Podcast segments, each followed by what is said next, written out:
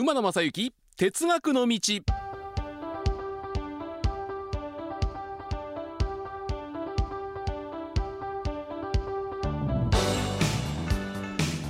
こんにちは NBS アナウンサー馬野正幸です。警笛大本これなんだろう何と表現したらいいか。あのポワーンという音から始まりました。そうなんです。このポッドキャストタイトル「哲学の道」ですがよく言う哲学じゃなくて哲学の鉄は鉄道の鉄鉄を学ぼうそして道を極めようということでこの番組タイトルを考えさせていただきました、まあ、私自称ですけども西日本一鉄道に詳しいアナウンサーと言っております。これ日本一鉄道に詳しいというか日本一の鉄道アナウンサーというのはかつてフジテレビに所属していた鉄道好きの酒井正幸さんというアナウンサーがいらっしゃったんですが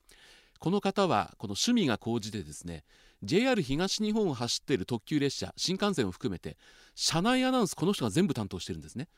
だからこの人がいる限り日本一にはなれない。だから私は関西圏を中心に走っている鉄道の車内アナウンスを担当できるようになればこの酒井さんに肩を並べることができるんじゃないかなということで地道にこの放送を通じて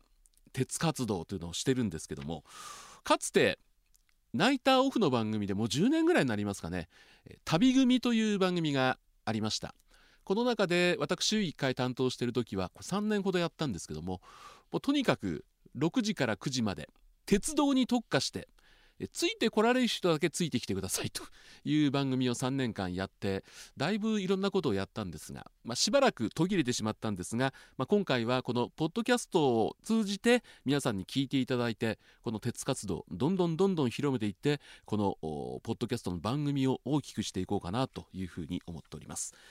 あの今お聞きの方はポッドキャスト、まあ、どんなものかっていうのはご存知だと思うんですけども iPod や iPhone ユーザーだけではなくてパソコンのブラウザなどや Android の端末でも、まあ、何種類ものアプリがありまして気軽に聞くことができる楽しめるサービスでこの番組に関しては無料でお聞きいただいております、まあ、そのまま聞くもよしですしね w i f i の環境の下でダウンロードしていつでもどこでも、まあ、出先でもそして電車の中でも聞くことができるということになっておりますんで、えー、鉄道に興味がある方ない方含めてご家族あるいはお友達にお勧めいただくとこの哲学の道どんどんこの哲学の道があちこちに広がっていくということになりますんで今後も皆さんお付き合いをよろしくお願いをしたいと思っております。最初から飛ばすとですね、えー、いけませんので、えー、まずは徐行運転からえ第1回の放送を始めたいなというふうに思っております。あのー、やっぱり徐行運転というのは大事でしてね、えー、今はもう東京新大阪およそ2時間半で結んでいる東海道新幹線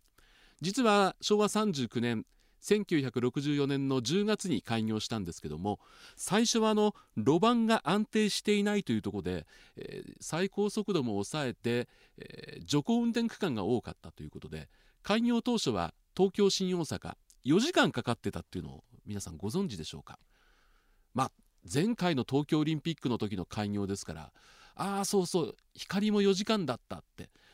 膝を叩くような方はあまり多くないと思うんですけども、まあ、あの時と同じように私もこのポッドキャスト馬野正幸の哲学の道、まあ、ゆるりゆるりと徐行運転から始めていこうかなというふうに思っておりますんで、えー、いろいろお付き合いをいただければというふうに思っています。あの毎回哲学の道鉄道に関するテーマを見つけて皆さんにお話ししていこうかと思うんですけども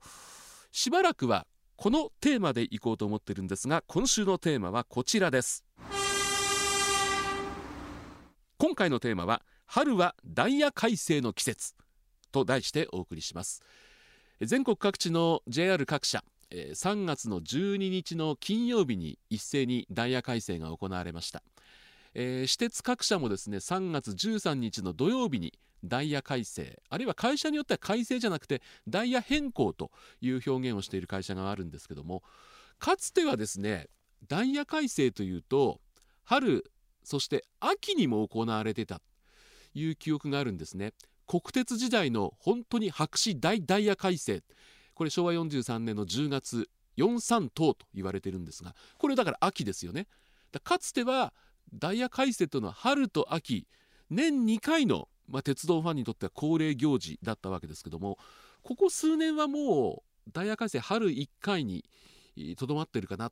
まあ、小さい改正は秋にあったりあるいはまあ夏場とか時期がずれてあったりするんですけども大体3月春いうことになってますよね。この JR 各社あるいは私鉄各社のこの春のダイヤ改正ダイヤ改定あるいはダイヤ変更これについて、えー、ちょっと何週間か何回かに分けて、えーまあ、評価というと偉そうですけども今回のダイヤ改正こうだったねという話をしていこうかなというふうに思っております。ま、まず利用される方が多い新幹線の話からしようかなと思ってるんですけども、まあ、東海道新幹線に関して言えば今回のダイヤ改正、まあ、大きなポイントとして